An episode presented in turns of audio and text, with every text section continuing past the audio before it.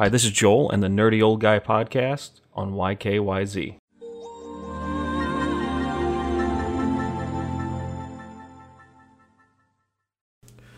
And in the last few episodes, and probably continuing over the next few, we're going to be talking about cloud based gaming and uh, Xbox's real competition.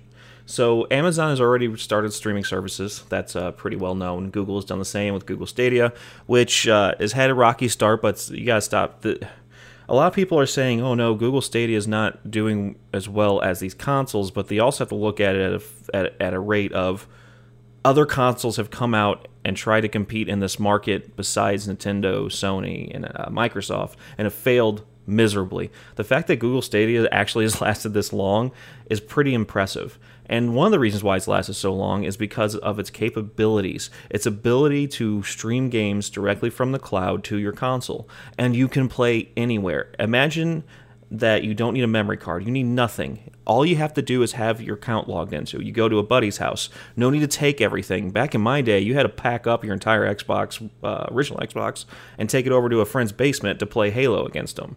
Now, none of that happens. Everything is just with you at all times.